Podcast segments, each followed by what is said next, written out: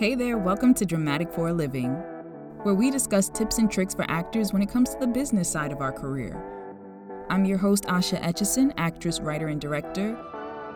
So, today we're going to discuss pitching yourself and how you're going about that presentation of it all. So, whether you are emailing, whether you're in person, or creating some type of video visual, here are some tips for your presentation. First off, keep it simple. You have to understand that these people are busy, so you want to catch their attention, you want to keep it simple, you want to get straight to the point in as few words as possible. You want to keep it honest. Don't go ahead and throw in a bunch of fillers because if people have questions or suspicions, that takes them away from the message and the reason that you're even there. You also want to keep it authentic. You are pitching you. Don't try to give them what you think they want because honestly, you don't even know what that is, and they might want exactly who you are. So don't try to build yourself up in a certain way or show yourself in a certain light that honestly isn't comfortable for you. Now, I do want to reiterate, and I say it often on the podcast take what I say with a grain of salt. Always be open to doing research and learning and hearing from other people as well. These are just tips and tricks that I have either heard from other people around me or also experienced for myself that have been successful. With that in mind, I would say don't name drop unless it's honest, because people might ask questions that you can't answer. But if you have worked with someone that you want to mention or someone of notoriety and you really were involved with them, really were involved with the project or whatever the case was that is relevant to this point in your career, go ahead and throw it in but I would limit how much name dropping you're doing because once again, you want this to be about what you bring to the table. Why should someone consider you? And if you're name dropping, especially excessively, that means that you are trying to actually hang your name off of somebody else who has built their own. So, when it comes to discovering the magic of yourself and how to better present yourself, make a list. Make a list of all your highlights and accomplishments in this particular field. Then go through that list and find at least two to four that are the most relevant most relevant, most impressive. Those are going to be your talking points. Those are going to be your selling points for yourself. This right here is once again a loose kind of rule, so play it by ear, but I personally am not a fan of comparison, so especially when it comes to people of color, I do not believe we need to put ourselves into a box. Um, I would not necessarily compare myself like, oh, well, I'm considered to be like Kerry Washington or a mix between these two. If anything, I allow other people to come up with those thoughts if that's what they want to do. But as I said, this is not a hard and fast rule. It's just something that I personally don't care for for myself.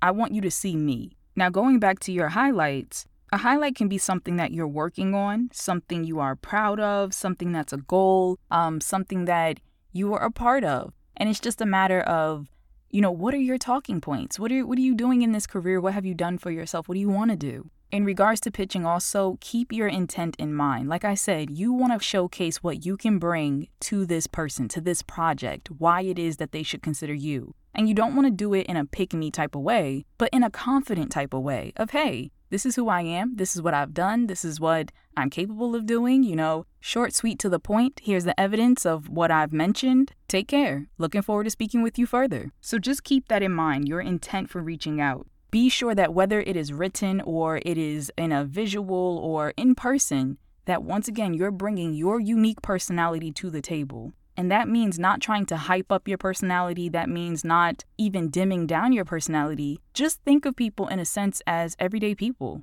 Of course, you want to approach professionally, but talk to them as a person. I will say that if you are making a visual, keep it between one to two minutes just because of time frames and attention spans and people being busy. If you're writing to someone, if possible, keep it in one paragraph with maybe some bullet points right after and a closing. Once again, be sure that you show your evidence, or at least provide a link or somewhere that people can see your evidence. So, your resume, your reels, some clips, whatever is going to show them I didn't come here to just talk, I actually walk the walk. And don't be afraid to get creative with it. You can use Canva, you can use a service like MailChimp, you can use visuals and get creative with the editing, whatever feels right. But the main thing is don't lose sight of you, your personality, your message. Whatever you do should enhance those things, not try to make up for it or distract away from it. I suggest if you're sending something that's in a video format to possibly use Vimeo, only because I love the fact that you can replace a video without destroying the link. So if at whatever point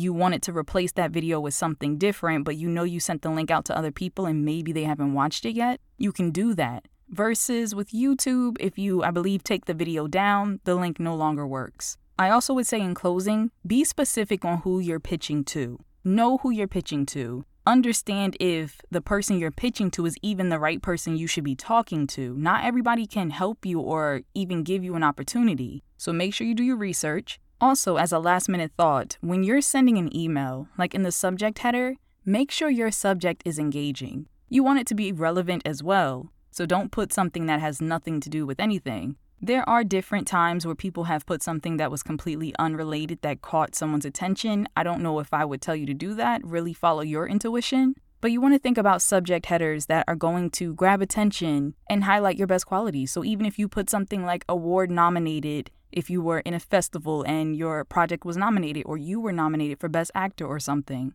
or if you were in a specific show and you're proud of that and you want to put the title of that show, just play around with the subject headers. And this is where I also think it's great to talk to other actors to see kind of what they've had success with. And there are some programs out there, you can do a Google search, but there are some programs that track your emails and show you when they've been opened. So that could be something if you're doing like mass submissions to just see who has opened your email, who's uh, interacted with it. I believe some of these programs also show if your email has been like sent around. So whether within the same company, if they shared it and everything, that can kind of give you a idea that okay, there's some interest here. Let me kind of circle back if I don't hear something. So just do your research, make sure whatever you come across is legitimate. But that's all I have right now when it comes to presentation. If anyone has any other tips and tricks that they would like to add to this, I would love to hear it. If so, be sure to hit me up over on Instagram at d.number4.a.l. Wishing you all the best with your presentations.